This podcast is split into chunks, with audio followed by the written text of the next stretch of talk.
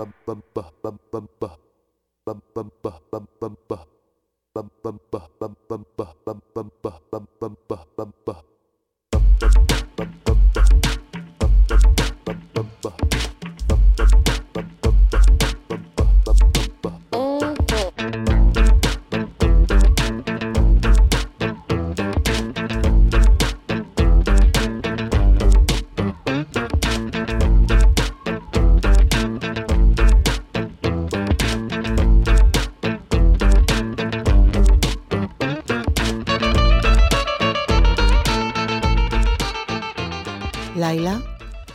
שוק הכרמל, הדוכנים סגורים.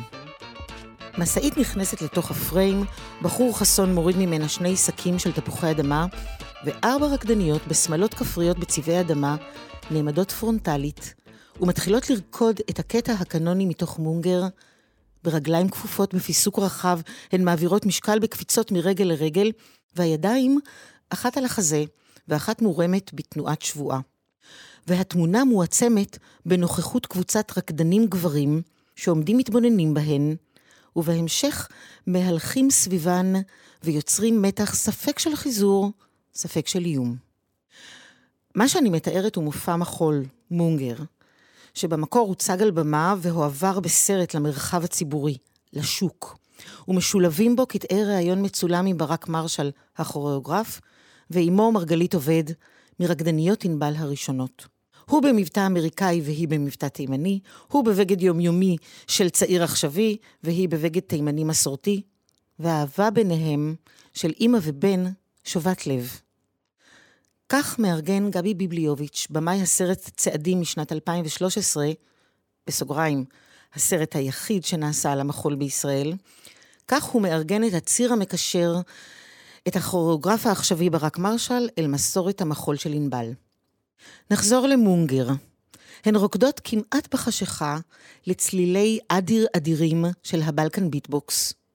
התנועות שלהן עוצמתיות, קצביות, הן משלבות בין תנועות הגן ותנועות ידיים, שעוברות בחדות מפוזיציה לפוזיציה בג'סטות שמספרות סיפור.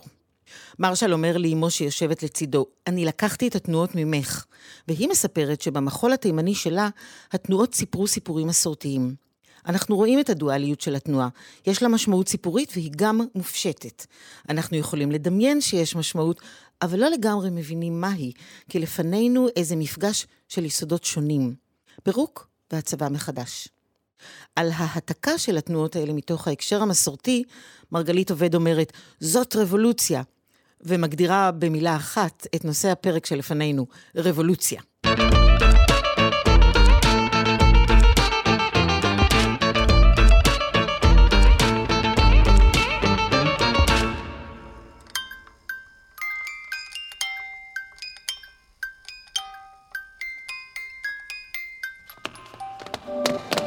אתם מאזינים לחיות מחול, פודקאסט על המחול העכשווי בישראל. חיות מחול עם איריס לנה ויאלי נתיב. והפעם, כאן המידל איסט, מזרחיות ופולקלור מקומי. בהשתתפות הכוריאוגרפיות אורלי פורטל ושירה אביתר, חוקרת המחול דוקטור עידית סוסליק, דוקטור דינה רוגינסקי, סוציולוגית ואנתרופולוגית, ועורכי הפינות הקבועות של הפודקאסט, יאיר ורדי, מנכ"ל סוזן דלל עד 2020, ורן בראון, חוקר עצמאי ומבקר המחול של עיתון הארץ. איריס לנה היא חוקרת מחול, מרצה באקדמיה למחול ובסמינר הקיבוצים, ניהלה את פרויקט הקמת ארכיון להקת בת שבע ואת תחום המחול בפרויקט שימור דיגיטלי של אוספי מחול בספרייה הלאומית. איריס היא מנכ"לית פסטיבל צוללן, יאלי נתיב היא מורה וחוקרת מחול בהקשרים סוציולוגיים ואנתרופולוגיים, היא מרצה בכירה במכללה האקדמית לחברה ואומנויות ASA, כותבת על חינוך לאומנויות, סוציולוגיה של הגוף, התנועה והמופע, ועל מחול והחברה הישראלית. מחקרה העכשווי עוסק ברקדנים מקצועיים מזדקנים. יאלי היא יושבת ראש עמותת הכוריאוגרפים. היי יאלי. אהלן איריס. בפרק הזה אנו מפנות את המבט לתופעה מצומצמת יחסית בשדה המחול העכשווי בישראל, של חזרה לריקודי פולקלור. אחרי הרבה שנים של שרטוט גבולות קפדני מצד המחול התיאטרלי המערבי ובדלנות היררכית מכוונת, יוצרות ויוצרי מחול מבקשים לחצות את הגבולות הללו ולערער על האסתטיקות המסורתיות המקובלות. הם מבקשים לחשוב מחדש על זהות וגוף ועל מה מותר להעלות על הבמה ומה אסור. הפרק מוקדש לאחת הסוגיות המרכזיות בחברה הישראלית, והיא המזרחיות. סוגיה שמלווה את המחול בישראל באופנים שונים עוד מתחילת דרכו, טרם הקמת המדינה, וגם היום. חלוצי המחול הישראלי, ביניהם ברוך אגדתי, רינה ניקובה וירדנה כהן, שבאו ממסורות מחול אירופאיות, ניכסו לעצמם, בשנות ה-20 וה-30 של המאה הקודמת, סגנונות תנועתיים מקומיים ותלבשות מזרחיות וערביות, כדי לגלם ולבסס את זהותם העברית החדשה בחלק הזה של המזרח התיכון. לעומת זאת, יוצרי מחול עכשוויים מפנים את המבט לסוגיה זו של זהות אתנית מזרחית, מתוך עמדה רפלקסיבית וביקורתית.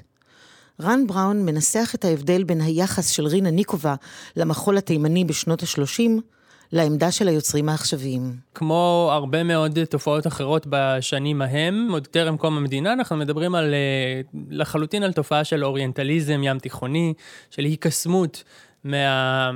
יהודים האלה ששימרו את המסורת העתיקה, והנה באה הקוריאוגרפית אה, מרוסיה, ויכולה לעשות משהו עם האתניות שלהם. וכך הן גם מוצגות, וכך הן גם נוסעות כאיזה אה, קסם אקזוטי שמציגים אותו ברחבי העולם. זה נוכח גם בצילומים של התקופה, אה, זה משתלב היטב בזה. אז כן ולא, זאת אומרת, זה, זה בטח לא העיסוק העכשווי שכבר מודע להטיות האלה ולנקודת המבט הזאת, ואני חושב שאולי יוצרים עכשוויים כבר, גם אם הם מתייחסים לזה, אז יש מידה של מודעות שבה הם גם מבקשים לשאול על זה שאלות, לערער על זה, אה, להציע חלופה בין ההיררכיות שהיו קיימות.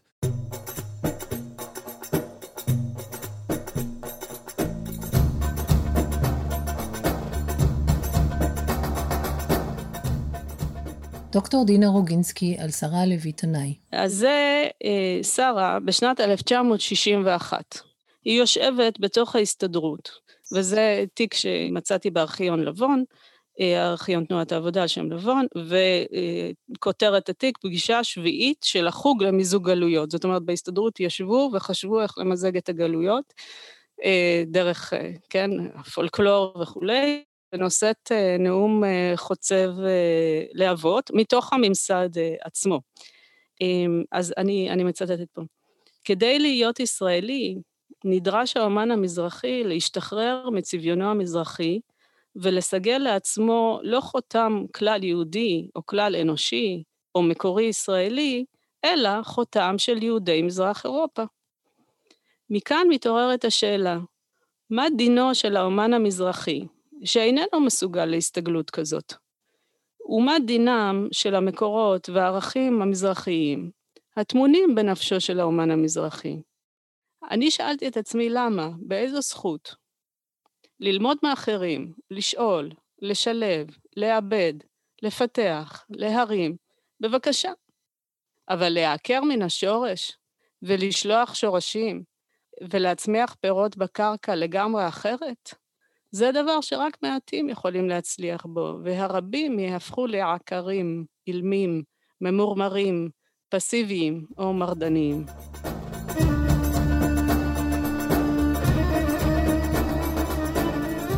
אורלי פורטל אז בתוכנית מנדל אה, אה, נתנו לי את העוז לגעת אה, בכל מיני נושאים שלא כל כך רציתי לגעת. Mm. פריפריה. אתניות. אתניות. אה, גזענות, אה, הדרה. כן, גזענות, הדרה ועדונות, כל הדברים, המילים האלו, אפילו הייתי צריכה שיסבירו לי את המושגים האלה כדי לדעת לאן הגעתי. ובאמת קיבלתי שם את הרשות בכלל לחקור את זה בתוכי. בלי, uh, בלי להיבהל שאני אשאב לזה יותר מדי ואני אהפוך להיות הקורבן, כי, כי כל החיים לא הרגשתי קורבן, למרות שכן, חוויתי חוויות מורכבות, גם באופן אישי ופרטי, אבל... Uh, וגם להראות את, ה, את הצד השני של זה, את התפארת שבמקומות העלובים האלה והלא מטופלים. ו- ולשים את זה על הבמה. אז אני חושבת שבלוק זה, זה שילוב של אומץ ותעוזה להניח דברים על השולחן, וגם uh, תפארת ה... ה השמורת טבע הזאת, uh, התרבות הזאת שנוצרה שם בתוך הבטון הזה, בין קירות הבטון.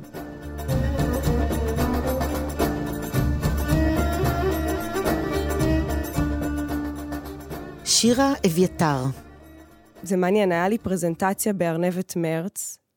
אה, הייתי אז תלמידה בכלים לכוריאוגרפיה, בענת דניאלי אז הייתה עוד אה, מנחה, פרה עליה, והיה לי פרזנטציה אחרי בדק בית מלאה אה, בחפצים ועץ שרוקד אה, על בסבוס הדי, שזה היה כזה הפעם הראשונה בכלים, אז שאני זוכרת ששמתי שיר כזה, ואנשים היו כזה, מה קורה?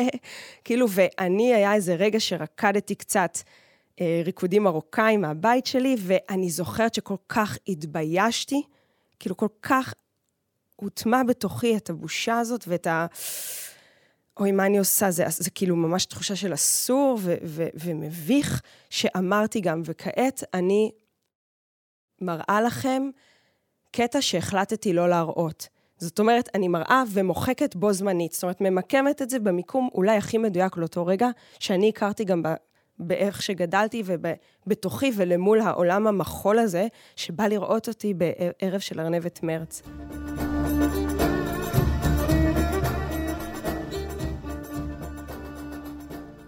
שמענו את דינה רוגינסקי מספרת על שרה לוי תנאי, ולאחר מכן את אורלי פורטל ושירה אביתר, קוריאוגרפיות עכשוויות, מדברות על עצמן.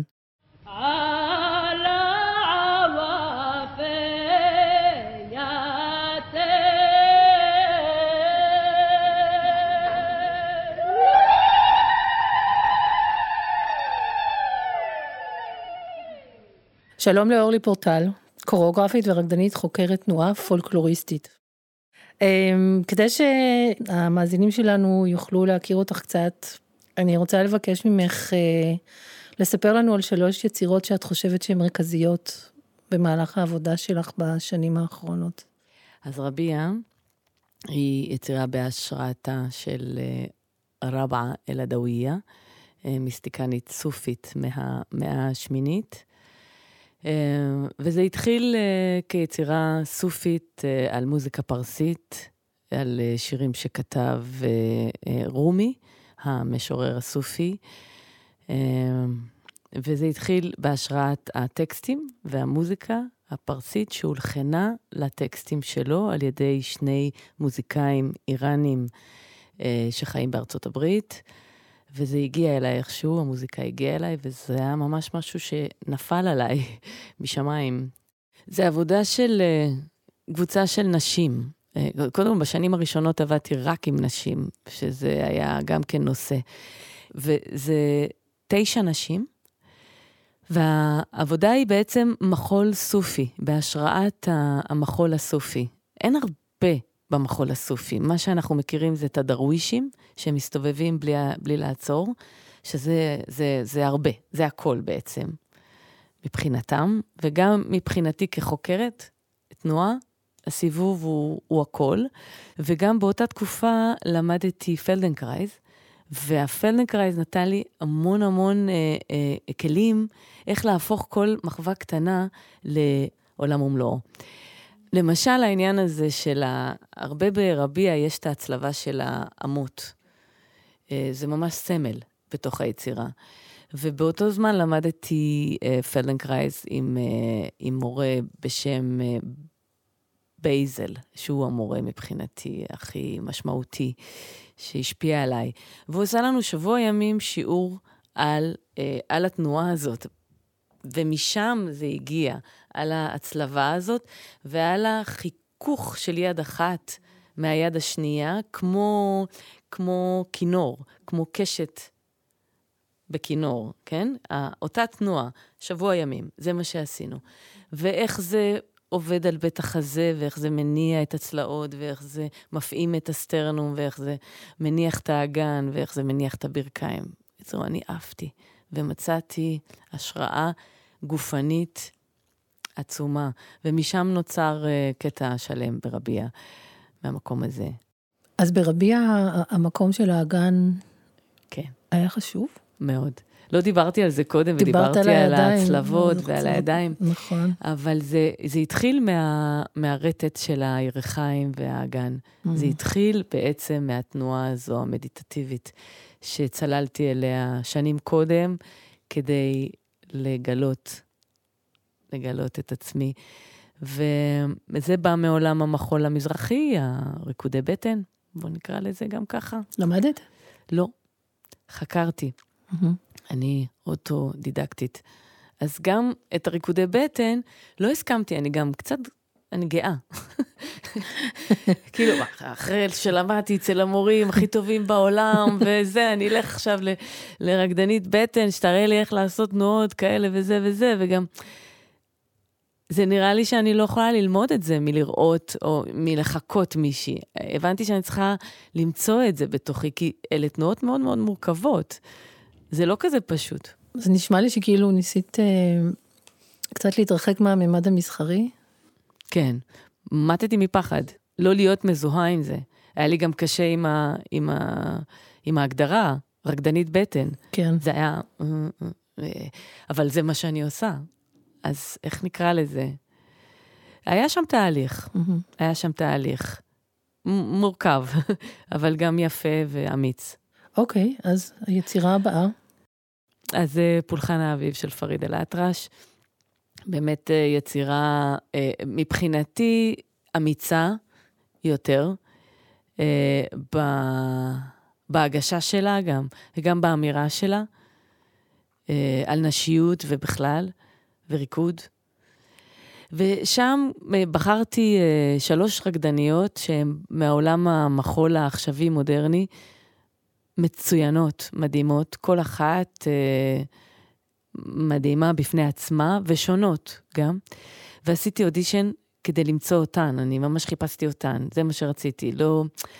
רציתי רקדניות בוגרות, נשים, שכבר יש להן ניסיון רב שנים על הבמה, וגם אה, אה, בגוף, שיש להם כבר היסטוריה.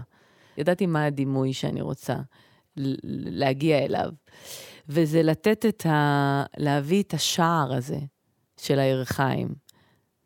להיכנס, להכניס את הקהל דרך השער הזה. איך אני אעשה את זה? הייתי צריכה לחשוף אותן. אי אפשר היה לה, אני כל הזמן עם בגדים ושמלות ושמלות ובדים והמון אפקט של בד. פתאום אמרתי להם, אוקיי, בואו נעמוד בשורה, נרים את השמלות עד הקו של התחתונים, ונחשוף את הירכיים שלנו, בנות כמעט 40 חלקנו, עם הצלוליטיס, ונעמוד כאן כמה דקות ונזיז אותם עם הברכיים. ושם הכנסתי את הטכניקה של הברכיים, שמזיזה את הירכיים, את הבשר סביב עצם הירך. הירך מסתובבת סביב העצם, וזו טכניקה שלא פשוט לבצע אותה, לוקח זמן ל- ללמוד אותה ולרכוש אותה, כי הברכיים ננעלות. וצריך להביא אותם לאיזה מין מצב כזה שהן מחזיקות את זה לאורך זמן, ואז הירכיים פנויות לחגיגה הזאת של התנודות. בעצם האגן משתחרר. כן, הוא מקבל את השחרור שלו מתוך תנועת הברכיים. והחשיפה הזאת של הירכיים הבשרניות, ולא הסקפניות של הרקדניות בלט, לפרק את כל המיתוס הזה. ואלה רקדניות בלט, ועם דיסציפלינה, ועם היסטוריה. זה כאילו טאבו. ו... ואז רציתי לתמוך בזה בתאורה, ובאמת מצאנו את התאורה הזאת שבאה מלמטה, כמו להבה כזאת בין הירכיים, ומאירה את הירכיים מלמטה, מבין הרגליים. וזה דימוי שלחלק מהקהל זה היה קשה מדי. היה לו קשה להישאר שם ארבע דקות, חמש דקות זה היה. זה היה ארוך. זה היה רגע מסעיר מאוד. אני, לי, כקהל, זה היה רגע באמת מסעיר, עוצר נשימה, וארוך. וארוך. אני זו- אני זוכרת את האורך, אבל בשבילי זה היה, וואו. זה היה אקסטטי, מאוד.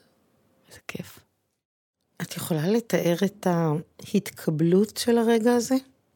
הרגשתי שהקהל עובר שם משהו, שהוא לא מיד, אה, לא כולם מיד אה, נסחפים ו- וקולטים גם את, ה- את האמירה, אלא אה, תופסים את זה קודם כל בצורה החיצונית של זה, חשיפה, ריחיים גדולות, בשר, כאילו, האם יש פה אסתטיקה?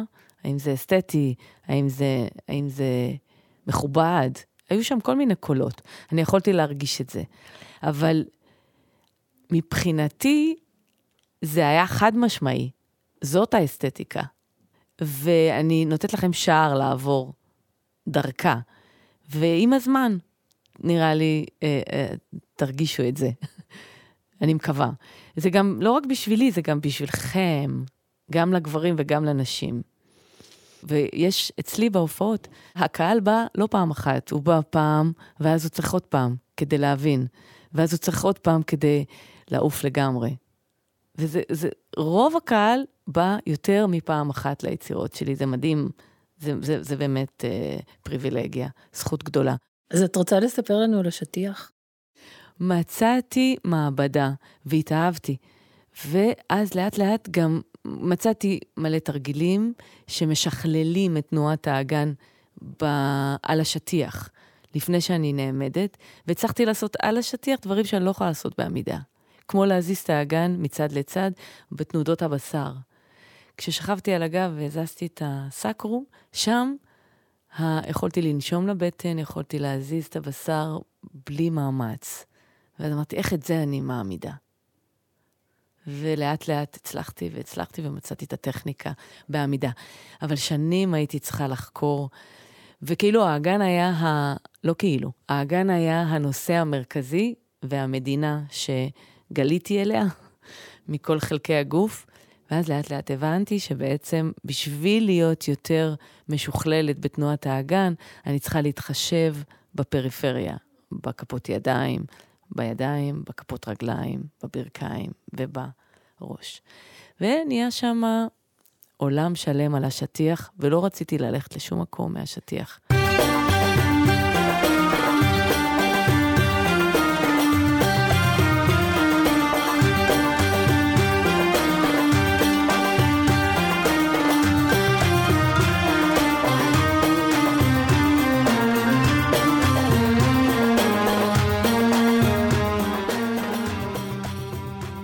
ה-DNA של הכוריאוגרפיה הוא מושג שאנחנו יצרנו כדי לתאר בתמציתיות את המאפיינים של יצירת מחול ספציפית. ביצירה פקרוני של אורלי פורטל, ה-DNA הקוריאוגרפי הוא שלושה גברים ואישה, הקלטה של הופעה חיה של אום כולתום, תנועות ידיים קלות ועגולות, גב כפוף נע מצד לצד, טלטולי אגן, רקיעות רגליים. שירה לייב על הבמה.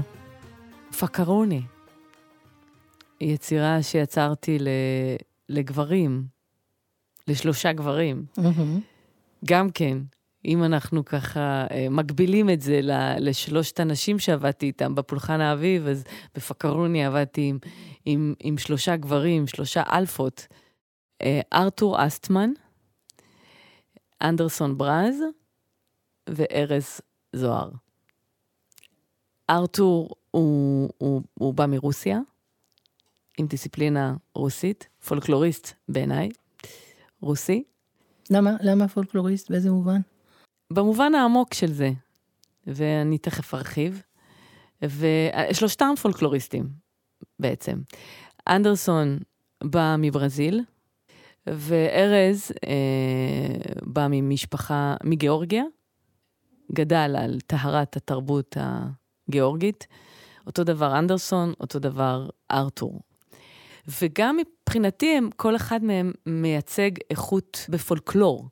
גם כרקדן, עם ההיסטוריה של הריקוד המודרני העכשווי, וגם מביא איתו היסטוריה מהבית. Mm-hmm. מביא את הנדוניה שלו. השתמשת בהיסטוריות האלה? בטח. איך? קודם כל זה נכח. אה, אה, אה, זה, זה, זה נמצא בגוף שלהם, וזה נמצא גם באישיות שלהם, ו, והם גם, כל אחד מהם הוא אלפא גאה, והם הביאו את זה לסטודיו. בטח, וגם חגגנו על זה. כאילו גם, כל הזמן גיריתי את המקום הזה בהם. כאילו, רציתי להדליק את הפולקלור שבהם. כאילו, בואו בוא, בוא נחזור, בואו נחזור למקום הזה, בכם. והם התחילו לעשות שם דברים בסטודיו של uh, כל מיני פליק פלקים כאלה, של, של ריקודים גיאורגיים. ותנועת הגן ברזילאית, וארתור, הוא, הוא, הוא למד בבית ספר של פולקלור ברוסיה, אז הוא גם למד את כל הריקודים הרוסים הפולקלוריסטים, והוא גם בא עם דיסציפלינה של בלט, ו... זאת אומרת, זה פשוט היה חגיגה, הייתה חגיגה גדולה. והם בעצמם הרגישו, או, oh, אפשר לחגוג את זה, זאת אומרת, אפשר להיות גם מי שאנחנו. אפשר להיות השורשים שאנחנו, והרקדנים הטובים שאנחנו, וביחד פשוט עפנו. מה זה פקרוני? תסבירי. פקרוני זה, הזכירו לי, אה, זה שם של שיר של אום כולתום, ששרה אותו. למה זה כל כך משמעותי לי? זה, קודם כל, למה, למה פקרוני, עוד יצירה שאני מזכירה כיצירה משמעותית?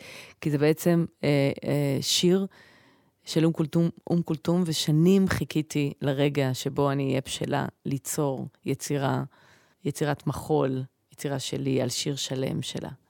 מבחינתי, להכניס לחלל אחד את הקול של אום כולתום, את הקול שלי, את שלושת הגברים, ו- ואישה, אותי במקרה הזה, זה הרבה. זה כבר מלא ומורכב. ו- ולכן נכנסתי. כאילו, לא יכולתי לוותר על זה.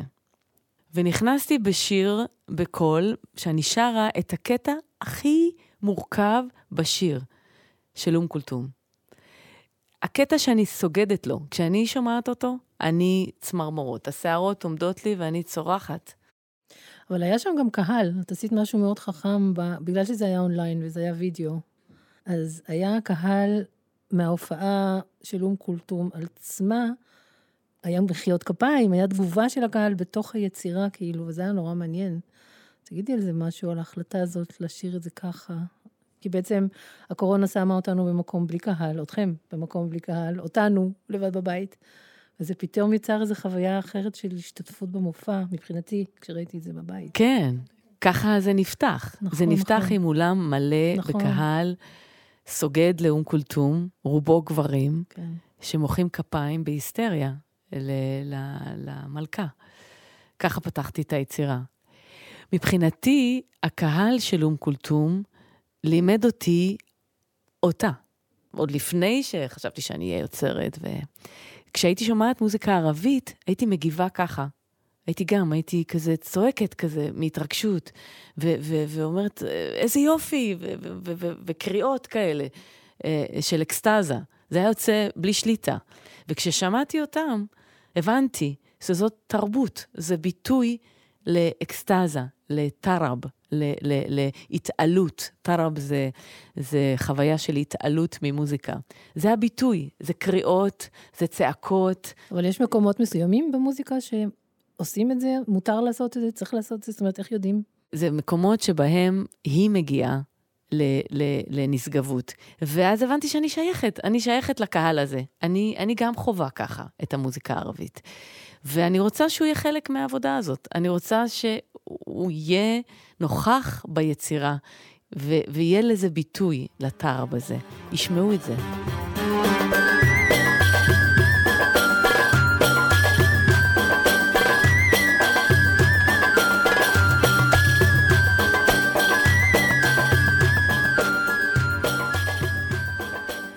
דוקטור דינה רוגינסקי היא סוציולוגית ואנתרופולוגית העוסקת במחקר היסטורי ואתנוגרפי. היא מרצה במחלקה ללשונות ותרבויות של המזרח הקרוב, ובתוכנית ללימודי היהדות באוניברסיטת יייל. את מחקר הדוקטורט שלה סיימה באוניברסיטת תל אביב בנושא מחוללים ישראליות, לאומיות, אתניות ופולקלור ריקודי העם והעדות בישראל ב-2004.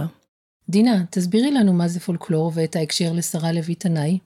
מה זה הפולקלור? מה זה הפולקלור בעולם המודרני? איך אנחנו שואבים מתוכו? איך אנחנו נסמכים עליו? איך אנחנו מקבלים לגיטימציה ממנו? אלה שאלות אה, סוציולוגיות רחבות. אה, לא רק אומנותיות, כן, היסטוריות, סוציולוגיות, תרבותיות, ויש להם אה, מגע בתחום האומנות, כפי שייצגה אותם אה, שרה לוי תנאי. זאת אומרת, הפולקלור הוא איזשהו מעיין של ידע עם, פולקלור, פולק זה העם ולור זה הידע, זאת אומרת, מאגר של ידע עממי, שמתוכו אה, העולם המודרני, האומנות המודרנית, המדינה המודרנית, אה, שואבים. שואבים לגיטימציה, שואבים הצדקה, שואבים אלמנטים, שואבים קישוטים, שואבים... שואבים. אז השאלה היא בעצם מי משתמש בפולקלור, לאילו מטרות, איך מציגים אותו, איך מציבים אותו, אה, מה השיח שכרוך בו וכולי. בהקשר של אה, שרה לוי תנאי, הרעיון שהנחה אותה היה שיש פה איזשהו, וזה המילים שלה, מעיין נובע של מורשת, של תרבות, של אה, עושר, אה, עושר מוזיקלי, עושר תנועתי, עושר גופני, אה, שירתי וכולי, שממנו היא רצתה לשאוב אלמנטים, לקבל מהם השראה, ולהעלות אותם על במה, במה שהיא מודרנית, ישראלית, לאומית, של שנות ה... ענבל התחילה ב... בסוף שנות ה-40, תחילת שנות ה-50, אז אנחנו מדברים על הקונטקסט של אמצע המאה ה-20. ו... והשאלה הגדולה היא בעצם מה, אה, מה, מה, מה היא עשתה עם זה, ומה הקהל ראה בזה, ומה משרד החוץ ראה בזה, כי הוא שלח את אה, ענבל להופעות בפני קהילות אה, יהודיות בעולם, וגם לא יהודיות, כאיזשהו כמייצגת של איזושהי רוח אה, ישראלית. ושוב, מה זה אותה רוח ישראלית? איזשהו גילום שהוא חצי מסורתי, חצי מודרני, חצי מזרחי, חצי מערבי, אמ, חצי עדתי, חצי לאומי וכולי. אז בעצם אה, ענבל גילמה המון המון המון אה, מתחים בצבר הזה, בגוש הזה, שנע בין, במתח שבין המזרחי למערבי, בין ה... המסורתי למודרני, בין אמ, הדתי לכלל ישראלי הלאומי. אז זו, זו בעצם התחלת הדיון. Mm-hmm. אז אולי את יכולה טיפה יותר להרחיב בנושא הזה של המתחים, אמ, למשל בין, בין האתני לישראלי, אמ, מה, מה הייתה הבעיה? איפה, איפה, איפה ישבה הבעיה? או איפה יושבת הבעיה במתח הזה? מה שאנחנו רואים זה אה, תנועה שבין הדרה להכלה.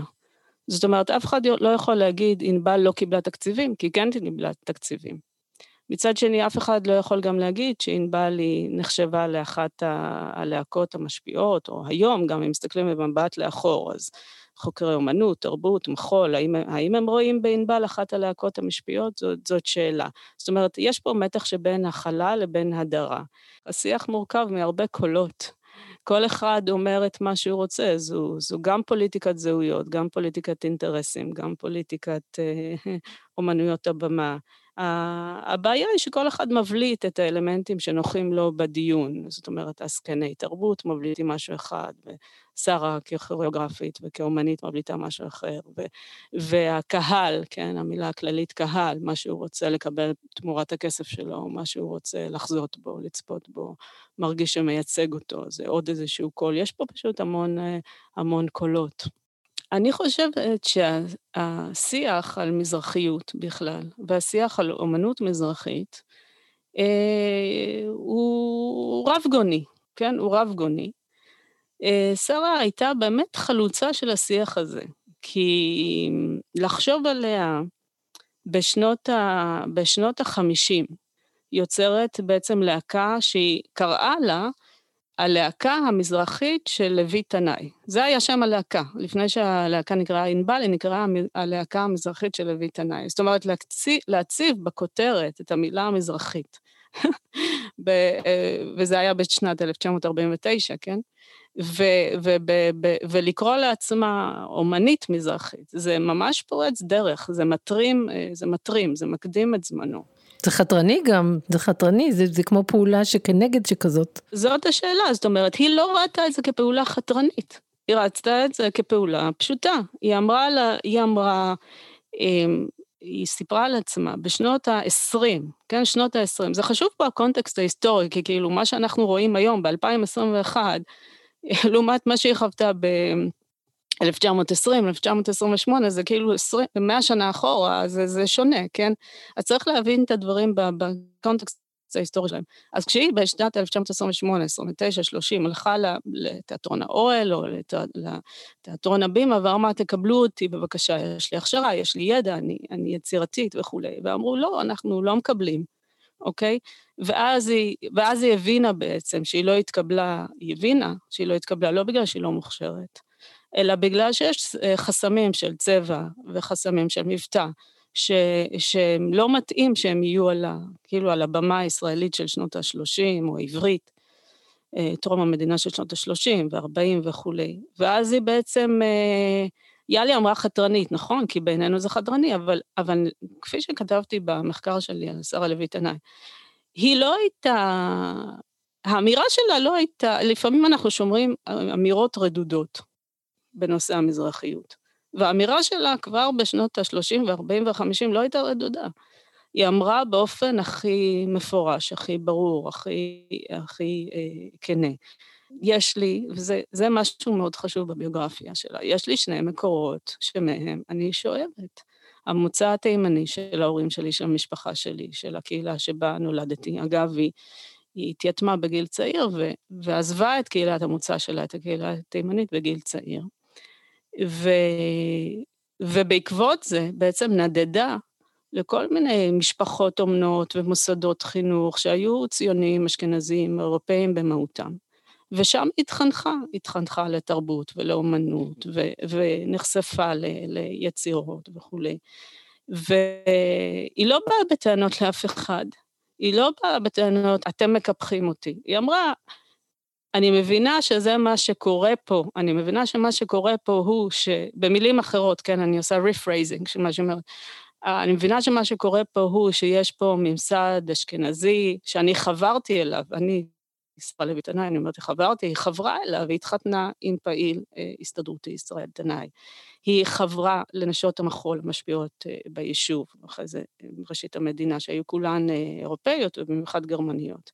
היא חברה לאנשי היישוב הגברים משפיעים, שכשהיא מדברת על אנשים, אז היא אומרת, כאילו, בנשימה אחת היא מדברת על האחיות של... של שרת, שגידלו אותה כשהייתה יתומה, ואחרי זה על הטבנקין אה, וחזן, שהיו כאילו אמיתים, לא אמיתים, אבל היא הייתה איתם בדיאלוג. זאת אומרת, היה לה מיליה מאוד מאוד חלוצי, ציוני, אה, שהייתה חלק ממנו, אבל יחד עם זה אי אפשר להגיד שהיא השתכנזה, כן?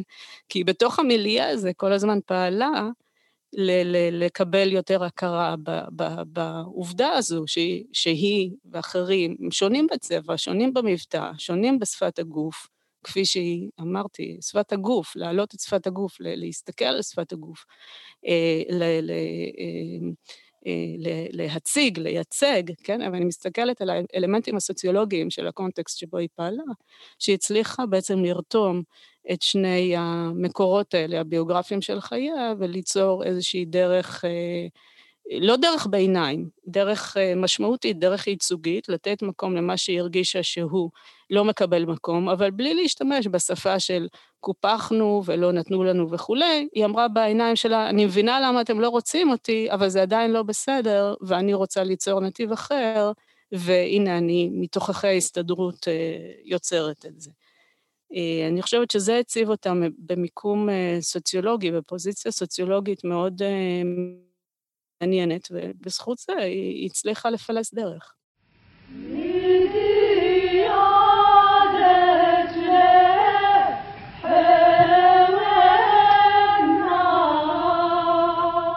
ועכשיו, תיאור של מסמך ארכיוני, תצלום משנת 1956.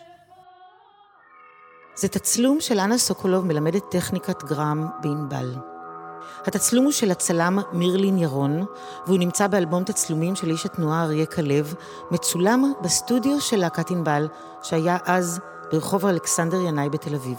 בתצלום, שחור לבן כמובן, המורה האמריקאית אנה סוקולוב עומדת, נוגעת בעדינות ברקדן ענבל מושיקו הלוי, מטולטל, חצי גוף עירום, שיושב למרגלותיה בפוזיציה רביעית אופיינית לטכניקה של גרם.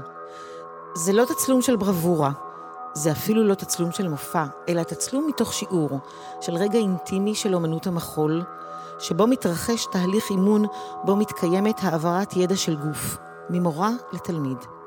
עדות לתהליכי עבודה באומנות של הקרחון שמתחת לפני המים. מה לטכניקת גרם האמריקאית וללהקת התימנים של ענבל? למה אנה סוקולוב מלמדת אותם את הטכניקה הזאת? זה הסיפור המעניין. בואו נתחכה אחרי הכסף. קרן תרבות אמריקה ישראל ביקשה לתמוך במחול בישראל, ושלחה לארץ את ג'רום רובינס, כוריאוגרף אמריקאי מרכזי ממנהלי הניו יורק סיטי באלה. תפקידו היה להמליץ באיזו להקה כדאי לתמוך במחול בישראל, ומבין היוצרות שפעלו אז, הוא מצביע על ענבל, כי הוא מזהה שם את המקומיות והשורשיות המזרחית כפי שהיא נתפסת בעיניו. ואז, בכספי קרן תרבות אמריקה ישראל, נשלחת אנה סוקולוב, מהרקדניות הראשונות של מרתה גרם, וכבר אז כוריאוגרפית בעלת שם, ומגיעה לארץ ללמד את רקדני ענבל את הטכניקה של גרם. זה הסיפור. זה תצלום של רגע היסטורי מכונן, שבו האמריקניזציה מאלפת, מאמנת וממשטרת את הגופים התימניים המזרחיים של ענבל. תיאטרון מחול ענבל ישב בנווה צדק משנת 1971. בשנת 1989 הוקם מרכז סוזן דלל על ידי יאיר ורדי, שניהל אותו עד 2020. יאיר מספר על ההיכרות האישית והמקצועית שלו עם שרה לויטנאי. אחד, זה מאוד מרגש, אני מוכרח להגיד. מרגע שפניתם אליי לדבר על שרה, עסקתי בזה, וככה חשבתי, מה אומר על שרה? עכשיו, אני צריך לחזור שלושים וכמה שנים אחורנית ויותר, מכיוון שאת שרה הכרתי עוד לפני שעזבתי ללונדון ולפני סוזן דלל. אז כל זה קצת התערבב אצלי, אבל כשלקחתי את סוזן דלל, ברור שאחת המטרות הראשונות שלי הייתה לשלב את כל פעילות ענבל ואת שרה אישית בכל המרכז. למה זה לא קרה? ניתוק. למה אתה חושב? אולי מספר היבטים. היבט אחד אולי זה הנפשות הפועלות, שגם אני הייתי חלק מזה, ללא כל ספק. אולי לא תרמתי מספיק להידוק הקשר. מצד שני, הרצון של הלהקה להיות עצמאית לגמרי במקום, וזה אני מבין. אבל חוסר הרצון שלה לשתף איתנו פעולה, את זה אני לא הבנתי. להבדיל מלהקת המחול בת שבע, שאמרה ורדי, מה עושים? בואו נעשה ביחד הכל. מה, הסיפור לגמרי השתנה. אתה יכול לתאר איך זה השתנה? השתנה מכיוון שהם כביכול דחו את הלהקה, איפשהו בתחושה שלי. אולי גם אני אשם בזה, בחלקו שלא אימצתם לתוך מרכז סוזן ביתר שאת, ככה, חבר'ה, לקבוע עובדות בשטח. אבל החברה שלנו ראתה במחול התימני כביכול, מה שאני לא חושב שהיא עשתה מחול תימני, היא עשתה מחול מקורי ישראלי מאוד מאוד מיוחד ושאין שני לו היום בארץ, ואין לו זכר כמעט היום בארץ, להוציא אולי תמונות, ואפילו וידאו בקושי יש, לא ממש. וזה נורא חבל, כי היא בנתה עולם מחולי שלם וחדש. איך אתה מסביר את העובדה שהיא לא טיפחה דורות של כוריאוגרפים ויוצרים, ממשיכי דרך? אני חושב ש, שכביכול לה לא היה זמן בחשיבה שלה, היא רצתה ליצור וליצור וליצור, והיא ציפתה אולי שהבנות, או מי שרקד איתה, יבין אותה וייקח את זה על עצמו, אבל מכיוון שלא כיבדו אותה מספיק, אני חושב, בתחושה שלי, אה, זה גרם לזה ככה אולי, לריחוק הזה, כי בסך הכל היא איפשהו... די נדחתה על ידי החברה הישראלית, החברה המתפתחת, הישראלית החדשה, הצעירה, שרוצה דהרת תמיד קדימה, להוציא את ג'רום רומי שאמר לה, היא, היא ישראל, חברים. אמר לנו, לנו, היא ישראל, הוא לקח אותה לניו יורק, הוא המליץ לקחת אותה לניו יורק. זה היה... ענבל הייתה הלהקה, הלהקה היחידה שהייתה לפני שקמה להקת בת שבע. הלהקה היחידה שידעו על קיומה בעולם, הלהקה היחידה שראו אותה בעולם. אז היה רק ענבל, והיא נישאה על, על, היא נישאה לשמיים מבחינה הזאת, וזה הכל היה בזכות שרה, כי היא, כי חשה שהיא מביאה משהו חדש מאוד, האישה הזאת, משהו מאוד מאוד מיוחד. השילוב הזה של הישראליות, הצבריות והחשיבה והמוזיקה המזרחית ש, שהביאה איתה מתימן, זה היה משהו מאוד מאוד מיוחד ל, ל, לעולם, לאוזניים העולמיות. דינה רוגינסקי.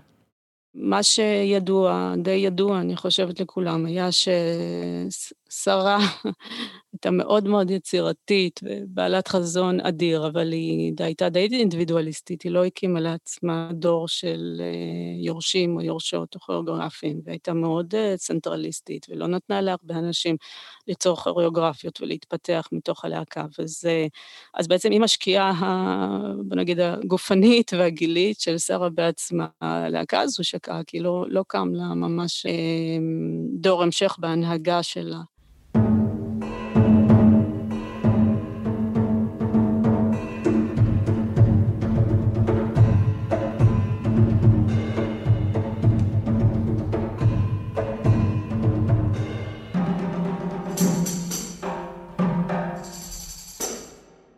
ומה קורה בענבל היום? נמצאת איתנו דוקטור עידית סוסליק, מרצה וחוקרת מחול. עידית, בואי נדבר על המהלך של ענבל בשנים האחרונות, מהלך שממקם את הלהקה מחדש בלב העשייה של המחול העכשווי. הקוריאוגרף מור שני יצר לענבל את הטרילוגיה ריקוד פשוט, בזמן שהגחליליות נעלמות, ולכת. איך את רואה את הקשר בין היצירות האלה? הטרילוגיה שמור שני יצר ללהקת ענבל היא מאוד מעניינת בעיניי בבחירה שלו לעשות תנועה שאני קצת מגדירה אותה כזום אין וזום אאוט. מתחילים בריקוד פשוט, שאני רואה את זה כאיזשהו מהלך שמנסה לבחון דרך ראייה מאוד מכלילה ורחבה מה זה פולקלור ומה זה ריקודי עם. ואני זוכרת שכשראיתי את העבודה הזאת בערב הבכורה שלה, עוד באתי על תקן מבקרת, היה נורא מעניין לראות איך הוא שוזר ריקודים ממקורות שונים, היפ-הופ, ballroom dancing, סטפס, ושוזר אותם יחד ויוצר את מה שהגדרתי אז כריקוד העם של העת העכשווית. זאת אומרת, איך נראה ריקוד העם היום. ואז, הפרק השני, בזמן שהגחליליות נעלמות, יש פתאום zoom in, zoom in למורשת של להקת ענבל, לשפה הענבלית של שרה לוי תנאי. ויש ממש התכתבות של מור שני עם האסתטיקה הזאת, עם האלמנטים התנועתיים עד לרמת פרטי הפרטים שלהם. מתוך איזשהו ניסיון, הוא הגדיר את זה כניסיון לדמיין מחדש את השפה של שרה לוי תנאי היום. ואז מגיע לכת, הפרק השלישי, ופתאום יש עוד פעם זום אאוט. רק שהזום אאוט הפעם, בעיניי, הוא פחות להסתכל על ריקודי עם או פולקלור כמכלול, ולבחון ממש את המכניקה של הגנום של ריקודי עם ופולקלור, הצעד, צעד ההליכה. ולכת זה באמת עבודה שעוסקת בהליכה. מור קישר את זה להליכה התזזיתית של החברה בזמן הקורונה, אבל אני חושבת שיש שם גם איזשהו משהו שמתחבר לראייה שלו את הסוגיה הזאת של מה זה פולקלור, מה זה ריקודי עם. אז מהלך כזה של פתיחה, כניסה ועוד פעם פתיחה. לאיזה עוד כוריאוגרפים אה, עכשוויים את מחברת את העבודה שלו, הדיון הזה והמחקר הזה בפולקלור? אני חושבת שאם מסתכלים ב... בזירה שלנו, המקומית, אז כמובן שיש את אה, שירה אביתר, אורלי פורטל, אבל אם מסתכלים החוצה, אז אפשר לדבר על אכרם קאן, על סידי לארבי. אני מזהה את המקום הזה מאוד גם מהנישה שאני מגיעה ממנה, של הפלמנקו, שיתופי פעולה של קוריאוגרפים עכשוויים עם קוריאוגרפים של פלמנקו, שבעצם פותחים אה, את כל הסגנון הזה לפרשנויות חדשות, בין אם מדובר בפתיחה מוזיקלית, פתיחה תנועתית, פתיחה נרטיבית מבחינה רעיונית. אז אני חושבת שגם במחול העולמי מבינים פולקלור רק, לא רק דרך ראייה מצומצמת, שמסתכלת על זה בתור ריקוד עם של קהילה, שמה שנקרא, קפאה בזמן אולי, ו...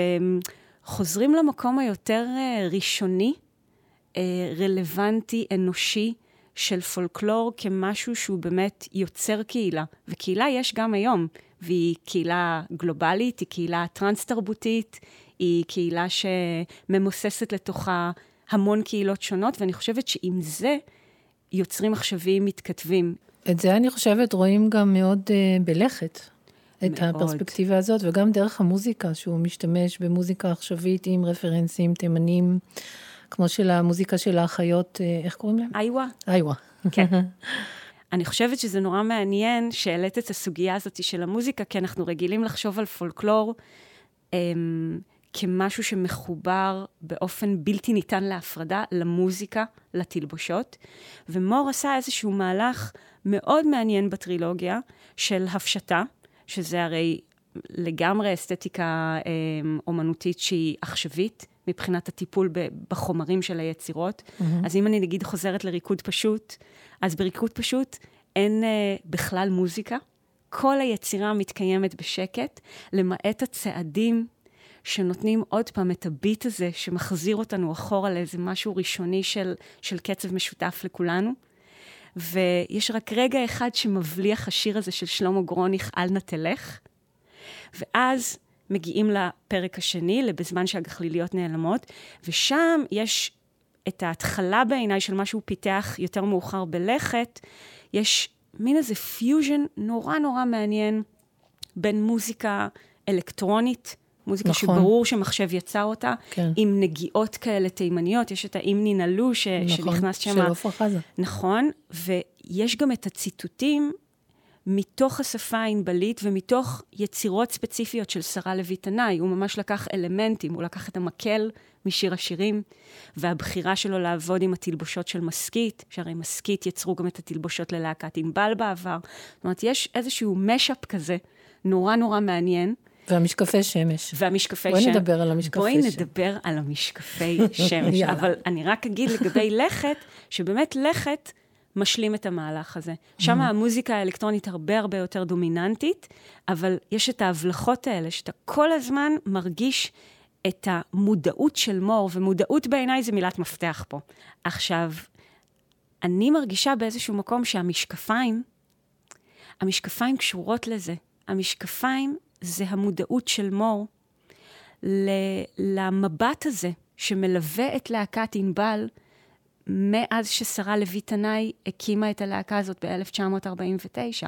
Mm. והטריק הזה, שהם מורידים את המשקפיים, mm. יש את סצנת הפתיחה האלמותית, נכון. שיושבים שם שני רקדנים, וכל הזמן מורידים ומעלים את המשקפיים, וכשהם עם המשקפיים, הם פתאום עושים לנו, מה שנקרא, נותנים לקהל את הניואנסים הענבליים, התימניים, שאנחנו מצפים לראות.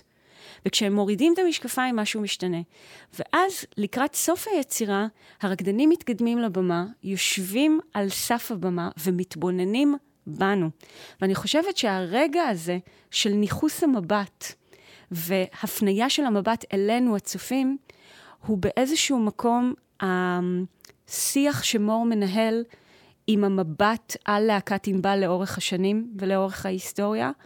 וההתבוננות בנו בעצם, בעיניי, ביקשה מאיתנו רגע לחשוב, מה ציפיתם לראות כשהגעתם לפה?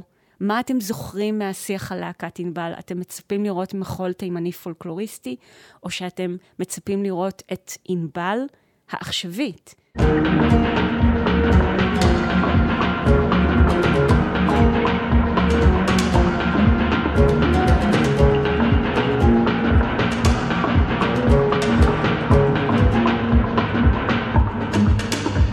אני רוצה אה, אולי שנדבר כמה דקות על העמדה של המוסד כלפי להקת ענבל המתחדשת. זאת אומרת, זה לא סתם שהיא מתחדשת, אה, ואיך את רואה את אה, עמדת המוסד לכל המהלך הזה?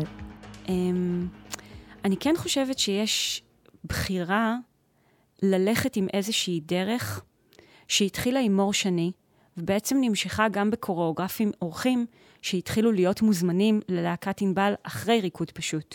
עידן שראבי יצר את פם, נועה שדור יצרה את um, לפתע היינו לגמרי לבד, ועכשיו עמנואל גת יוצר ללהקה בחורה חדשה ש, שתעלה ממש בקרוב, ושוב, מור שני יצר בעצם את שני, שני חלקי הטרילוגיה הנוספים. אז אני חושבת שעצם הפתיחה הזאת של, ה, של הלהקה כמוסד, ההיפתחות לקוריאוגרפים עכשוויים, וההזמנה של קוריאוגרפים מחשביים ליצור ללהקה, אני חושבת שהיא קודם כל מדברת בעד עצמה. אבל אני מרגישה שבאמת משהו ברגע הזה של ריקוד פשוט בפסטיבל צוללן למחול עכשווי, היה, אמ, הייתה נקודת ציון מאוד משמעותית, כנראה גם עבור המוסד, שראה שאפשר להכיל את היצירה העכשווית גם בתוך המוסד הזה, ולא סתם להכיל אותה, אלא שיהיה רפרטואר של יצירות מפוארות ומרהיבות בעיניי, שהן לגמרי תואמות את הקו הסגנוני, אה, הערכי, התרבותי של הלהקה הזאת. הזמנו את שירה אביתר, גם היא יוצרת עצמאית, לספר לנו על המופע זרוחות משנת 2014, שבו היא עוסקת במחקר גוף של מחול מזרחי מרוקאי, יחד עם ענת אמרני, שמביאה מחול תימני.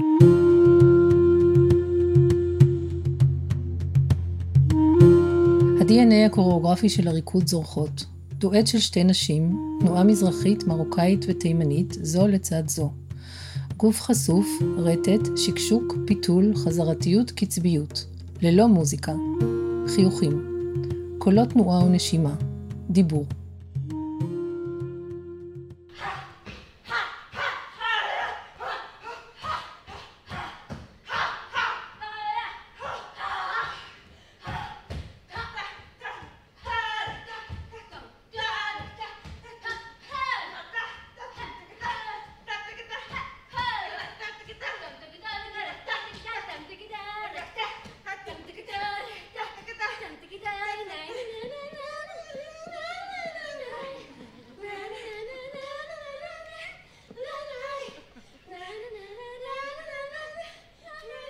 קודם כל זה התחיל מזה שאני עבדתי על צלולי גוף, וענת אמרני באותה תקופה עבדה על אה, ריקודים אה, מהבית שלה, תימנים. גם רצתה להשלים איזה משהו, איזה לחזור לאנשהו, להשלים איזה מעגל. וכששמעתי שהיא עושה את זה, אמרתי, וואו, ענת, בואי ניפגש ונשווה ונראה. זה, זה הרגיש אז שאנחנו הנשים היחידות שעושות את זה באותה תקופה, כן? זה היה 2014 כזה. זה הרגיש מאוד חתרני, מה, היא עושה ריקודים מרוקאים, מה, היא עושה אה, ריקודים תימנים, טוב, בואי ניפגש במחתרת, מה שנקרא, ו, ונשווה, נשווה את החומרים. ו, והיא באמת הגיעה אליי, ואני זוכרת שהתבוננתי בזה, ואמרתי לה, וואי, זה לגמרי אחר. אה, אני זוכרת שהגענו לפרזנטציה, להרמת מסך, מול אה, הלל קוגן, ואיציק ג'ולי, זה, זה באיזה תשע בבוקר, אנחנו מתפשטות מולם ומתחילות לנענע, לשקשק, ועם הטלטלים שלנו רוטטים וסוערים. ווואו, זה כאילו ממש הרגיש כמו, אני זוכרת ששאלתי אותם לפני הפרזנטציה, אתם אה, מוכנים לנו? אתם מוכנים? הכל... אה, זה, זה היה מאוד מפחיד לעשות את זה, מאוד מפחיד. וזהו, ולשמחתי באמת התקבלנו, ו... ושם העלינו את זה בהרמת מסך. אני זוכרת גם ש... איציק ג'ולי אה, היה המלווה שלנו, ו... והוא לא צחק בכלל לאורך כל התהליך, והיה לי תהליך מדהים איתו, והוא היה מלווה אומנותי באמת, אה, אני רק משתוקקת אה, לחזור לכזה ליווי. ואני זוכרת שכשעלינו בדימונה בפעם הראשונה, אנשים ממש צחקו והתפקעו מצחוק, ו... וגם מחאו כפיים בסוף, ו... ואז אמרתי לו, מה, אבל אתה אף פעם לא צחקת. ואז הוא אמר, כן, זה היה נורא מצחיק, אבל לא רציתי שתתרגלו לצחוק שלי. כי אחרי זה, כי באמת אחרי זה בהופעות, אנחנו כבר יודעות מתי הקהל צוחק. אז, אמ, אז זה היה נורא גילוי מרעיש לגלות, נגיד, שהעבודה היא... אני, אנחנו הרגשנו שהיא מלאת הומור, והרגשנו, כל הזמן צחקנו, היינו מלאות בצחוק, וכל הזמן הרגשנו, נעשה להם ככה, נעשה להם ככה. כאילו, את השובבות הזאת, סבתא שלי הייתה קוראת לזה שיגעונות. כאילו, היכולת הזאת... אה, יש משהו בגוף שלה שהיא לימדה אותי ממש, הדבר הזה של, אני עכשיו קמה ורוקדת, ויאללה, אה, אנחנו אמורים לשבת עכשיו? אה, חבל, אני עכשיו קמה ורוקדת, ויהי, מה, אכפת לי? כאילו, איזה משהו כזה של, בואי תראי להם, אני... לחגוג, לחגוג, אתם לא תשימו אותי בשום אה, מקום קטן. לא, אני קמה עכשיו ומניעת עצמי בצורה שאולי אני לא אמורה, וזה היה המרד שלה, גם עם הקטן, אבל זה היה המרד שלה.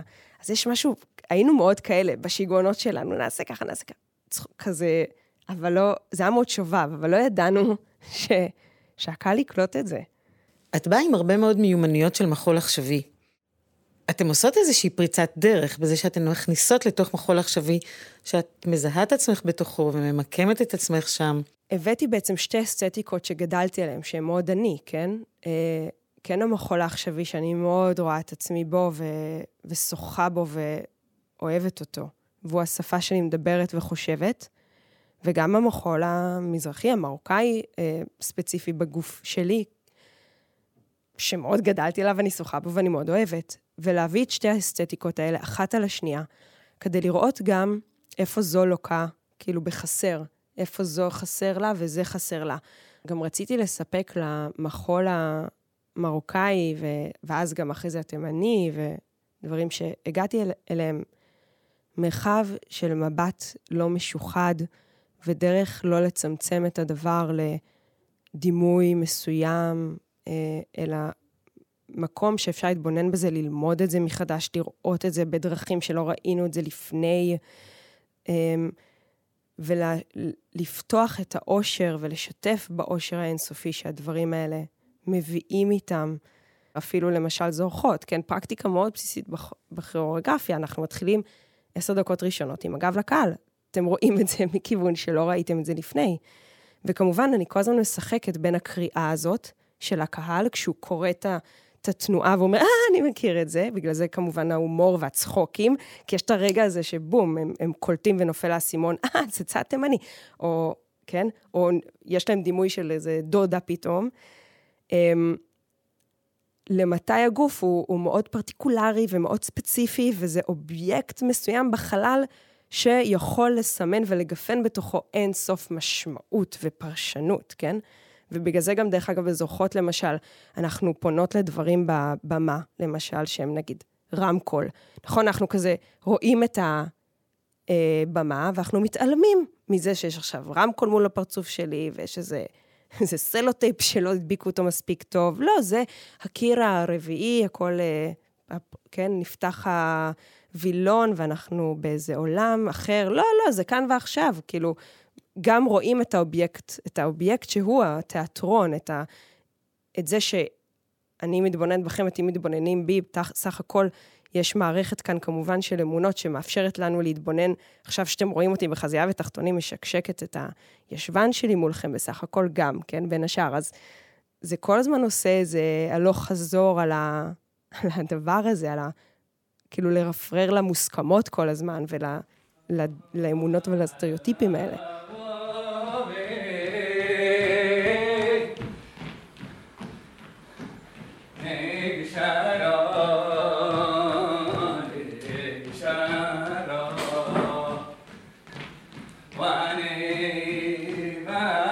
בשנת 2017 את מחברת את הריקוד אביתר סעיד. שם הריקוד הוא שמו של הרקדן, וגם הלחם של שני השמות שלכם. איך הכרת אותו? איפה, איפה הוא, איפה הוא רקד? בבית? בבית. במסיבות? כן. על הגג? כן. כאלה? חתונות, מסיבות. אה, אני קוראת לזה, הרי הוא כאילו נאן דנסר, אבל הוא דנסר שהוא רקדן שמוכשר הכשרה תרבותית מטורפת. כן, אני בדיוק חושבת גם... שזה סופר רדיקלי לשים אותו על הבמה. לגמרי, הוא גם ממש, דרך אגב, אני אגיד, הוא גם ממש חקר את זה, כן? הוא כן התעניין בארכיונים ו- וחקר ניואנסים, אז הוא בעצמו חקר את הדבר, וגם כמובן זה על בשרו, הוא, הוא מכיר את זה מגיל אפס, והוא מתעניין בזה. אז כן, זה היה, באותו רגע זה היה סופר רדיקלי. גם, גם בן אדם, אה, זה היה מעניין, כי בהתחלה מה שהיינו צריכים ללמוד הכל, כן? איך בכלל מתחילים לנהל שפה עם כשאין לנו את הבסיס של השפה, של תנועה, כן? או איך נכנסים לסטודיו, או אולי שכן צריך לעשות חימום, כן? הרי חימום זה תפיסה, כאילו, של מחול אומנותי, או עכשווי, או, או של טכניקה, כן? הרי הולכים למסיבה, יש קצת חימום האמת, כן? יש גם במסיבות הרי חימום, אני מתחמם. יש שם, אבל, כן, צריך לשמור על הגוף פתאום, זה אחר. ואז את מחליטה לא להופיע איתו. כל כך הפרעתי. בהתחלה, בהתחלה חשבנו שזה יהיה דואט, נורא רצינו לעבוד ביחד אה, בדואט, ואז אה, אמרתי לו, אני פשוט מפריעה, אסור לי להיות שם, כי אז, קודם כל, מה יש להשוות בין הידע שלי לידע שלו? כן, זה היה נורא מעניין גם לראות אותו, איך הוא אה, נוכח על במה, וכל מה שדיברנו בעצם, שאני כאילו למדתי, נגיד, ב... למדתי ב... את יודעת, בהכשרה, במסלול, כן, מראים לך את המובן מאליו, יש אור, כן, אין אור, אה, את צריכה להיות בשקט בחוץ, כן, זה כאילו תחושה של תאורה למשל, כן, אני זוכרת את הפעם הראשונה שהוא הופיע בצוללן. הביטוס, קוראים לזה הביטוס. נכון, לא נכון. לא היה לו את ההביטוס. נכון, בדיוק. הפעם הראשונה שהוא הופיע בצוללן, אה, 2015, בענבל, דרך אגב, זה היה. וואו, ואני זוכרת את הרגע הזה שידעתי שאני לא יכולה להסביר לו מה זה שקט של 100 איש שנועצים בך מבט בגב, כאילו, זה שקט כזה שהוא, כל החוויית זמן ותודעה שלך פשוט משתנים, והגוף שלך משתנה. אני חושבת שזה באמת, זה מהלך מאוד רדיקלי. אני זוכרת את ההופעה הזאת שהוא עלה על הבמה, ואני אמרתי לעצמי, מי זה הבחור הזה? מה זה? מאיפה הוא בא? וראו עליו שהוא לא יודע במה, ראו. זה היה מאוד מעניין להסתכל על זה, כי בעצם זה שבר את ה... כאילו שבר את החוקים, שירה. שברת את החוקים, שירה.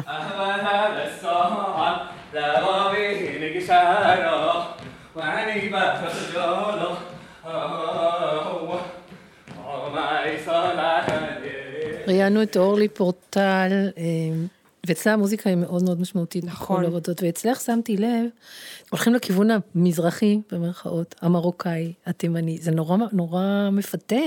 המוזיקה, המוזיקה היא... מדהימה. יש לה קצב, יש לה זה, יש לה, יש לה גרוב, יש לה... ואצלך, המוזיקה באה בקטן, נכון? תסבירי על זה קצת. אוקיי, okay, כמה סיבות. אחד, אה, קודם כל אני אגיד שמוזיקה היא עולם ומלואו, כל כך עשיר ומדהים, שעבורי זה לשים, אני לא אומרת את זה כביקורת, כן, על מי כן. ששם, אבל לי זה מסך מטורף לשים. אני אומרת לכם איך להרגיש, איפה אתם, אני שמה עליכם כל כך הרבה אינפורמציה, שאני לא יודעת איך אפשר בכלל אה, לראות את הדבר כזה לעצמו, זה כל כך שלם הופך להיות פתאום, וכל כך מרגש, כן? וזה גם אומנות של מישהו אחר, זה אומנות של מישהו אחר, לא אני יצרתי את המוזיקה. אז זה קודם כל. דבר שני, בעבודה, אנחנו חוקרות הרי, אה, בעבודות, קודם כל אנחנו חוקרות בדיוק את ה... נגיד, לבישה של התנועות, הזיכרון השרירי. אז כשאני שמה את התנועות, כמובן יש להם מקצב מסוים, בקצב מסוים, ולפעמים אני ממש שרה לעצמי אולי שיר ספציפי, או לא ספציפי, איזשהו מקצב מסוים. אני זוכרת, הייתה ממש הרגשה של הקלה בקהל. סוף סוף זה בא, ומחאו לכם כפיים, אבל זה היה נורא קצר. טאק, וזה נעלם.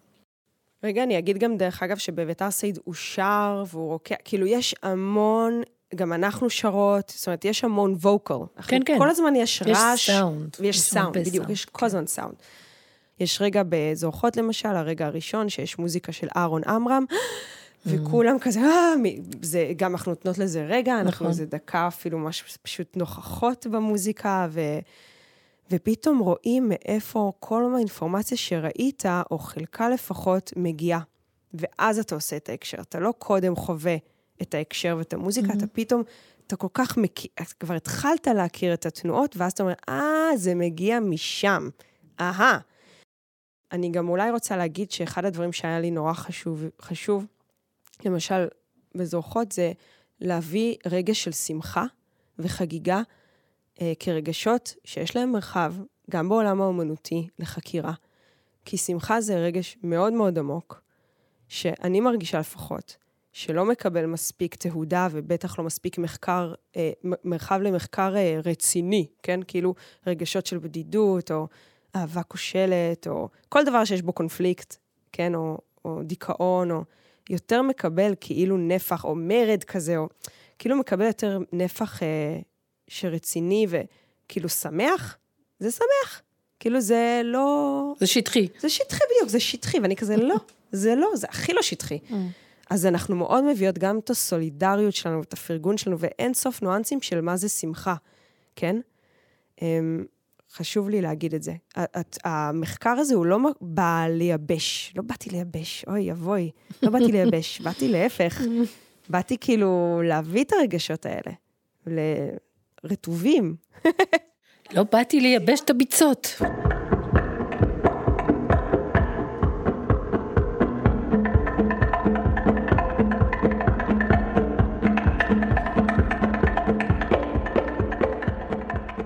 רן בראון הוא חוקר מחול עצמאי, ראש מגמת המחול בתיכון הארצי לאומנויות על שם תלמה ילין, ומבקר מחול בגלריה של עיתון הארץ. רן, איך אתה רואה את הנושא הזה של זהות אתנית ופולקלור במחול העכשווי הישראלי? אני חושב שזה נושא שרק לאחרונה בעצם אה, צף למעלה אל התודעה ויוצרים אה, עוסקים בו, למעט כמובן יוצאת הדופן אה, שרה לוי תנאי וענבל. וזה חלק ממגמה עולמית שחוזרת לעסוק בזהויות ובזהויות כאיזשהו מקור אה, ליצירה, ובמיוחד בזהויות שאולי אה, הודרו קודם, או הבחנות שמערערים עליהם בין תרבות גבוהה לתרבות נמוכה, בין פולקלור למחול אומנותי. וגם בארץ יש, אם כי, צריך להגיד, מעט מאוד. ולא רק שמעט מאוד, אלא גם ביחס לאופן שבו יש כן התעוררות אה, בעניין הזה בתחומים אחרים, כמו בספרות וכמו בקולנוע או באומנות.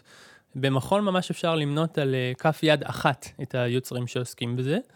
ואני חושב שזה קשור גם באופן שבו מסלולי הקריירה של יוצרים, או ההביטוס שלהם, אה, מכוון אותם לשם, כיוון שמגיל מאוד צעיר הם מוכנסים בסוד המחול האומנותי המערבי, שדורש מהם להשכיח מחולות מסוגים אחרים, או תרבות גופנית אחרת, צורת התנועעות אחרת, ולהיכנס לתלם של איך שצריך לרקוד.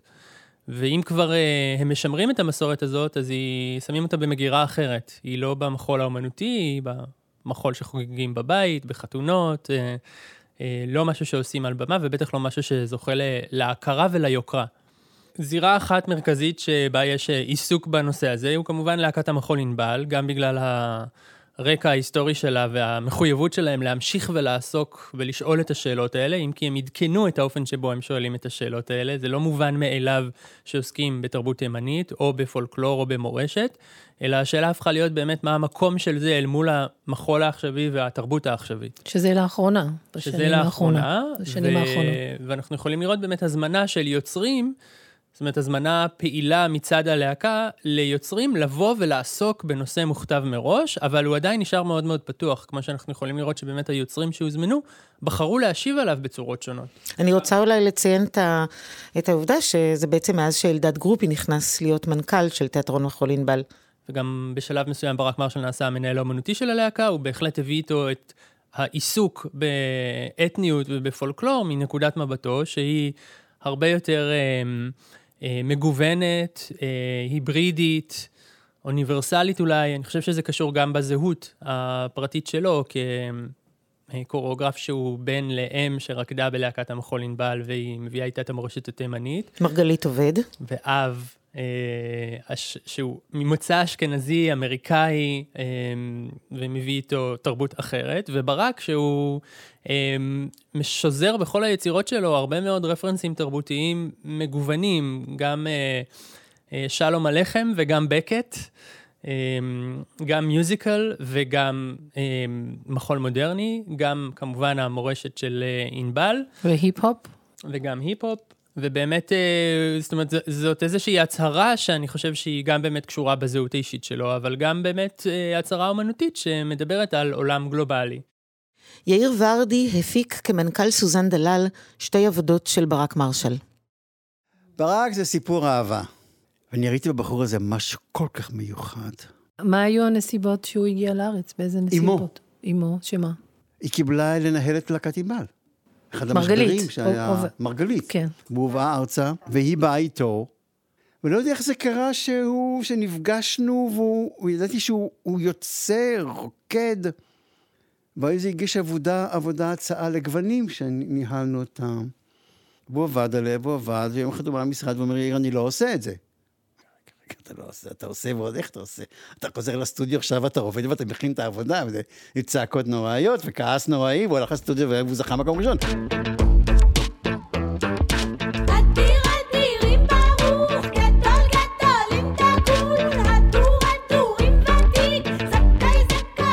הוא גם משתמש במודעות ומוזיקה מאוד אתנית מזרחית, ושילוב של מוזיקה יהודית נכון. מקורית, נפלאה, וזה נכון. שילוב נורא יפה שהוא עושה, הוא גם יודע איך לחבר אותם מבחינה מוזיקלית בסדר, בסדר, ה, בסדר התנועה שלו, בסדר הריקוד שלו, יודע מה, עם מה להתחיל, מה לא להתחיל, איפה...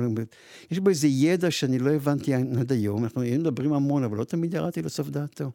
יש קטע מאוד מסעיר שבו ברק אה, מרשל ברוסטר מעלה את אימא שלו, מרגלית עובד על הבמה, והיא שרה את השירה התימנית שלה, באופן מאוד uh, חריף ונוגע ללב בו זמנית. אז זה היו הרבה ויכוחים. וזה התחדד נורא. אז בוא תספר לנו על הוויכוחים. כשז'אן פול מונטנרי ביקש את רוסטר לפסטיבל מונפליה, אמרנו, וואו, חבר'ה, זו הכרה, מה, לא נלך? והוא התעקש, ז'אן פול, להביא את, את, את, את מרגלית למופע. הוא התעקש, אבל ז'אן פול, היא לא, היא לא זוכרת, היא לא יודעת, היא לא... הוא התעקש, הוא לא אומר, בלי, בלעדיה אני לא עושה את המופע. אני חייבת להגיד שאני ראיתי את זה בארץ. היא עלתה על הבמה, והיא זרחה על הבמה כמו שמש, ואי אפשר היה לראות אף אחד אחר חוץ מאשר היא. חוץ מאשר אותה. היא הייתה כל כך כריזמטית. ברוסטר. רן, כשמסתכלים באופן פנורמי על היוצרים העכשוויים שמשתמשים בעבודותיהם בחומרי פולקלור, רציתי לשאול אם אתה יכול לאפיין את העבודות האלה, היוצרים האלה, באיזושהי טיפולוגיה, אפיון לאיך שהם עובדים, מה הם עושים. אני חושב שיש איזושהי חלוקה מעניינת בין אה, מור שני וברק מרשל לבין שירה אביתר ואורלי פורטל, שאני אה, לא יודע להגיד אם היא קשורה באמת רק בזהות המגדרית שלהם, אלה גברים ואלה נשים, או בפרטים ביוגרפיים. גם ברק מרשל אה, הוא מהגר בעצם, חי בארצות הברית, בן להורים ממוצאים שונים, אה, וגם מור שני, אה, גם מספר ככה, הוא כתב איזשהו טקסט שמתאר את היצירה של ריקוד פשוט, ובו הוא מספר על הזהות של אימא שלו אה, כבת מאומצת והחלפה בין זהויות, וגם הוא עצמו נסע ללמוד בחו"ל ופגש אה, במין בית ספר כזה שהוא אה, אה, גלוב, גלובלי. אז יש משהו בעבודות שלהם שמשקף בדיוק את המרכיב הזה גם בזהות שלהם. העבודות שלהם מאוד אקלקטיות, אה, משלבות בין סגנונות שונים, בין מקורות שונים. אה, כשאצל ברק מרשל זה נעשה באופן תיאטרלי יותר אולי, וגם עם uh, טקסטים שנותנים הקשר, ואצל מור שני החקירה היא יותר uh, מודרניסטית אפילו, הייתי אומר, הוא מנסה לפרק את הדברים לחומרי הגלם שלהם, אבל מאוד ברור שחומרי הגלם נלקחו ממקורות מגוונים.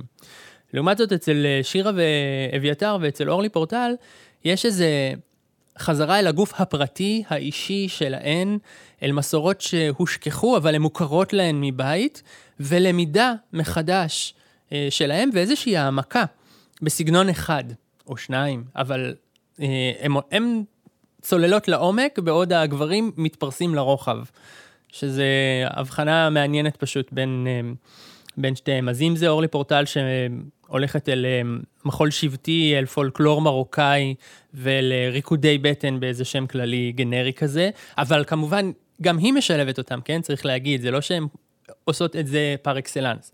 אז היא משלבת את זה עם ההיסטוריה הגופנית שלה, עם המחול העכשווי, עם קונטקט אימפרוביזציה, עם פלדנקרייס. אז זה עובר איזושהי התכה, אבל עדיין זאת, אפשר להרגיש את הצלילה לעומק ואת החקירה של הסגנונות האלה. שירה אביתר, גם היא פונה אל המחול המרוקאי, או בעבודה שהיא, שהיא יוצרת יחד עם אה, ענת אמרני, אה, גם מחול תימני.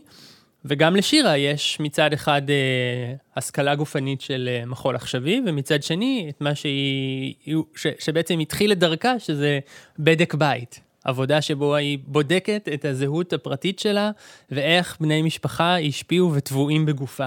והסבתא אה, הופכת להיות איזשהו גורם מכונן שהיא חוזרת אל הריקודי שמחה, שכך היא מתארת אותם. אם אנחנו מחברים את זה למגמות עולמיות, אתה יכול להגיד משהו כללי על המגמה העולמית הזאת שאנחנו מכירים מיוצרים כמו אכרם חאן, כמו ישראל גלוון, כמו אלסנדרו שיארוני, אסתר סולומון, אה, אפילו מרס קנינגהם בעבודה שלו.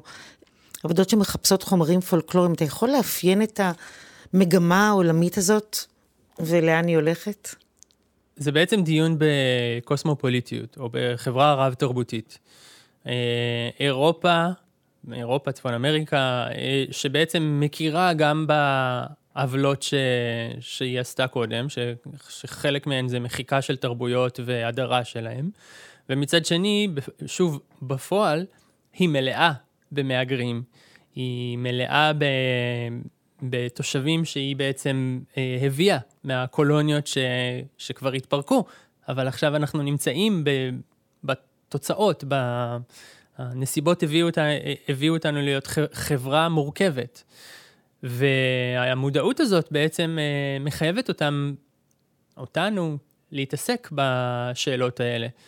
אה, גם בזירה הקטנה והמקומית שלנו, אה, קיבוץ גלויות וכור היתוך לא היה פה, אלא היה פה הרי מחיקה של אה, זהויות מסוימות, ותחת אצטלה של ניטרליות וכור היתוך, בעצם אימוץ של מודל אחד. ואם אנחנו עכשיו עושים איזשהו תיקון או מתבוננים בזה אה, בכנות, אז אנחנו יכולים לומר, רגע, היה עוד, ואולי גם אם, זאת אומרת, החזון על הלבנט ועל ה, על אה, אפשרות אחרת, הוא, הוא לא, לא ניסו אותו עדיין. אז יש אפשרות לבדוק אותו. ויש יוצרים אחרים שהם לא באים מרקע זהות אתנית אה, שעוסקים בקורפוס הזה, יש להם סקרנות לגבי השאלה הזאת של אה, פולקלור או אתניות מקומית. אז שוב, אני, אני חושב שהמקום של ענבל הוא משמעותי בגלגול הנוכחי שלה, מכיוון שיש לה אג'נדה לעסוק בשאלות האלה, כשאלדד פונה ליוצרים ומזמין אותם, הוא מזמין אותם לעסוק בשאלה הזאת מנקודת מבטם. אז uh, לצורך העניין הוא הזמין את uh, נועה שדור לעשות עבודה לענבל, לפתע היינו לגמרי לבד. והשאלה הזו, uh, אצלה לפחות עוררה מצד אחד מחקר של השפה הענבלית ושל ריקודי עבר של ענבל, אבל מצד שני, שאלה על פולקלור בכלל. ואחד ממקורות ההשראה לעבודה הזאת היה הפרויקט התיעודי של הבמאי החוקר פולקלור אמריקאי, אלן לומקס, שנסע ברחבי העולם ובעצם הסריט שבטים שונים, אמ, אנשים ממקומות שונים, וניסה לקשור גם בין הצעדים, בין הקוריאוגרפיה שמאפיינת אותם, לבין התרבות שלהם ואופן החיים שלהם. הוא ייצר כמות עצומה של אה, אה, חומרי תיעוד, ואלו שימשו את אה, שדור ואת הרקדנים שבלהקה, ממש למדו אותם. הם בחרו דגימות ולמדו אותם, ואז היא שילבה ביניהם ובין המסורת של ענבל, ככה שהיא חיברה גם את המסורת הזאת של ענבל למסורת הרבה יותר רחבה ולהתעניינות בפולקלור הזה ובמין שאלות, ואולי אפשר לומר שמשהו, מה שמניע אותו, השאיפה הזאת למצוא איזושהי חוקיות או הכללה, אמ, אם יש כזו, היא, היא גם שאלה ש... שבעצם שדור שואלת אותה, בלי שיש לה אולי איזשהו קשר גופני אישי אל הדבר הזה, אבל בטח שיש אה, לנועה שדור בעבודות שלה גם איזושהי שאלה על הקשר בין אה, קוריאוגרפיה וחברה וזהות של חברה ישראלית והאחדות הזו שהיא מבקשת לפרק שם או לבדוק אותה. אגב, אה, אני חושב שאין כמעט ברירה אם אנחנו חושבים גם על האופן שבו התרבות העכשווית ולמה התופעה הזאת uh, קורית עכשיו, אז um, אין כמעט ברירה אלא uh, לעבוד ולדבר בשני קולות. לעבוד בתוך שפה אחת עם שפה אחרת. זאת הדרך לערער על עולם שמבקש לשים את הדברים בקטגוריות מובחנות וברורות ושונות זו מזו, ולהמשיך לעשות הפרדות בין גבוה ונמוך ומערב ומזרח. ו...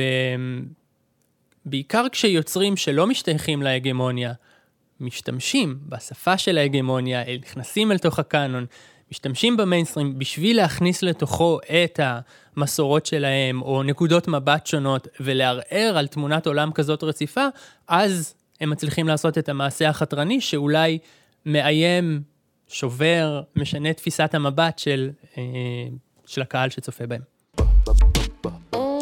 תודה לדוקטור דינה רוגינסקי, אורלי פורטל, שירה אביתר ודוקטור עידית סוסליק. תודה למשתתפים הקבועים בפודקאסט, יאיר ורדי ורן בראון.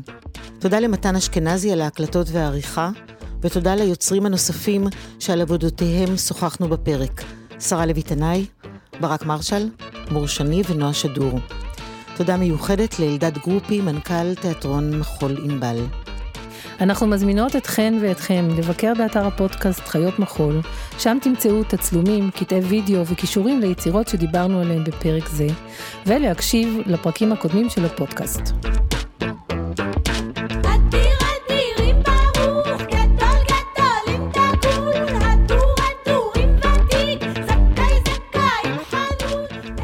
הפודקאסט הוא חלק מפלטפורמת השיח "טייץ, מחול ומחשבה", והופק בשיתוף עם המחלקה לדיפלומטיה תרבותית במשרד החוץ, ובתמיכת עמותת הכוריאוגרפים ומשרד התרבות והספורט. הפרק הוקלט באביב וקיץ 2021. מוזיקה על פי סדר הופעת הקטעים. אדיר אדירים בביצוע Balkan Beat Box, נכתב על ידי אורי קפלן ותמיר מוסקת, 2005. מסטיקה, כתיבה וביצוע, פרזד פרנג'י, מתוך האלבום Rubicon, 2021. בזמן שהגחליליות נעלמות. כוריאוגרפיה מור שני, מוזיקה איתמר גרוס, קטע מתוך מופע מצולם, 2018. לחנים מסורתיים מתוך המופע חתונה תימנית, בביצוע תיאטרון מחול ענבל, מתוך מופע מצולם, פריז 1962. הקוואטי, כתיבה וביצוע פרזד פרנג'י, מתוך האלבום Exile, 2021. תפוח, מילים אהרון אמיר, לחן שרה לויטנאי, עיבוד עובדיה טוביה, ביצוע תיאטרון מחול ענבל, 1966. ערביאן, כתיבה וביצוע סרג' קוואדרדו, מתוך האלבום איזלאמיק, 2021. זורחות, ביצוע שירה אביתר וענת אמרני, קטע מתוך מופע מצולם, 2014. אביתר סעיד, שירה אביתר סעיד, קטע מתוך מופע מצולם, 2017. Night Train to Baghdad, כתיבה וביצוע פרזד פרנג'י מתוך האלבום Sandstorm, 2021.